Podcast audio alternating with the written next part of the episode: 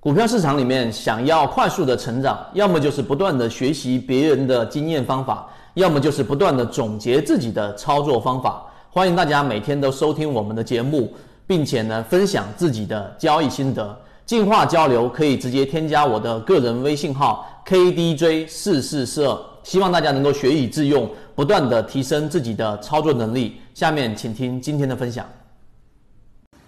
很多人做短线，然后都是希望能够去寻找到一些这一种大单，然后呢，呃，从大单里面去作为一个介入。那么今天我们花三分钟给各位去讲一个游资的一个思路。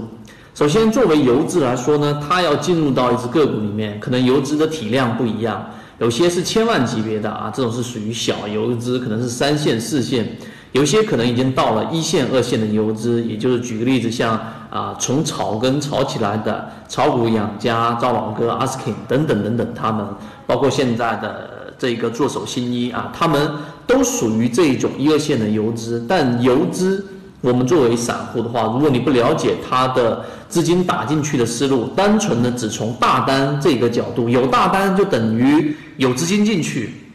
那么这个理解，我认为会更加片面一点。所以今天我们会提几个思路给各位作为一个启发。第一个，作为游资来说呢，它会有不同的这种个股介入形态。举个例子，有一种它连续性的打出了这种涨停板，但是你却没有发现超级大单。什么超级大单呢？例如说是九九九九啊，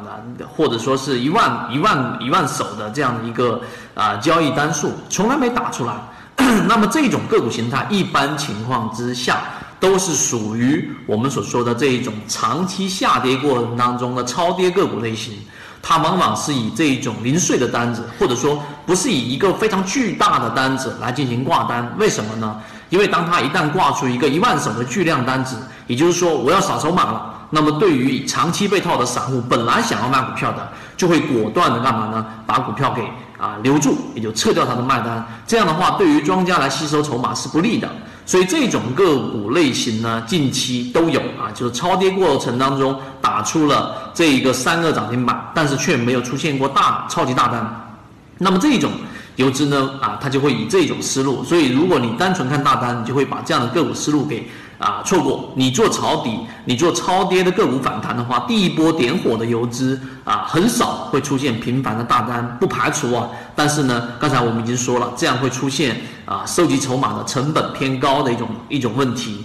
第二种情况呢，就是游资点火啊，然后呢，他要做的事情不光，或者说他根本就看不上一般的小资金，他要做的事情是吸引更多各方的游资进行一个词叫做接力。那么接力的话呢，就往往会出现大面积的我们所说的这一种九九九九啊这一种呃大超级大单啊一万手的一个大单。那么这种单子呢，它要做的这种形态，首先它要求这个流通盘一定不能太小，你零点几个亿的流通盘打一打打一打，那其他的游资都不会进来，他会考虑到我也进去进行互打的话，来接力的话，那它的容量是有限的，不能你跟我玩，我接你的盘嘛。所以这种情况之下，流通盘的要求会相对会高一点。那么这一个呢，我们会在我们的完整版视频里面会详细说不同的流通盘的情况之下啊，怎么样去判断游资介入的级别啊，配合龙虎榜，配合超配合超级大单。所以今天三分钟我们就讲了这一个。